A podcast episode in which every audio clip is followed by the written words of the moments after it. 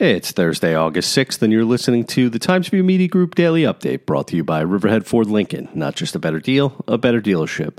State lawmakers questioned State Health Commissioner Howard Zucker Monday about a number of issues related to residential health care facilities amid the COVID 19 pandemic during the first of two legislative hearings in Albany.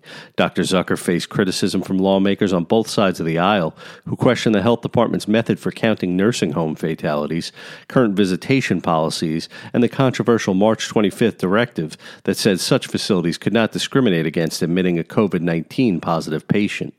Critics have pointed to the directive as being the driver of nearly 6,400 known fatalities in New York nursing homes. Dr. Zucker continuously defended the state's response and referred to the, quote, false narrative that the March 25th directive fueled fatalities. The legislative hearings are part of an effort to examine how decisions were made and what lessons can be extrapolated in the event of another surge of COVID cases or the emergence of future contagious diseases.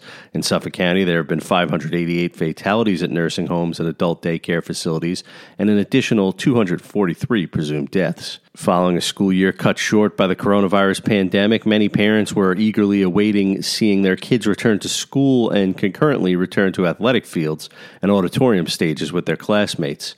But when Riverhead's school budget failed for a second time last week, those programs, along with other extracurricular clubs and elective courses, were put on a chopping block under the district's contingency budget. A Facebook group, Riverhead Strong Saving Sports and Music, created by one district parent, has swelled to over 600 members in just one one week, serving as a springboard for fundraising ideas and other ways to appeal to the Board of Education in order to preserve our extracurriculars. Since the budget failed, the district must continue operating under a contingency plan adopted in June. The austerity budget plan slashes sports, clubs, music performances, after school buses, and also makes cuts to high school electives, science, and literacy programs, and maintenance, according to district officials.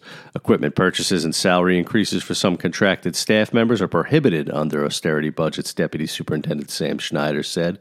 Interim Superintendent Christine Tona said in an email that fundraising efforts by community members would need to be accepted by the Board of Education as a donation, and sports funding would have to cover an entire program and not just a particular team. Riverhead Town's plans to upgrade its antiquated Calverton Sewer District will cost a little more than originally expected. Officials have discovered the presence of PFAS and PFOA in the groundwater there, according to Tim Norberg, an engineer for H2M who was working with the town on the upgrade. The additional cost of $305,404 will bring the total cost of the upgrade to $10,869,592.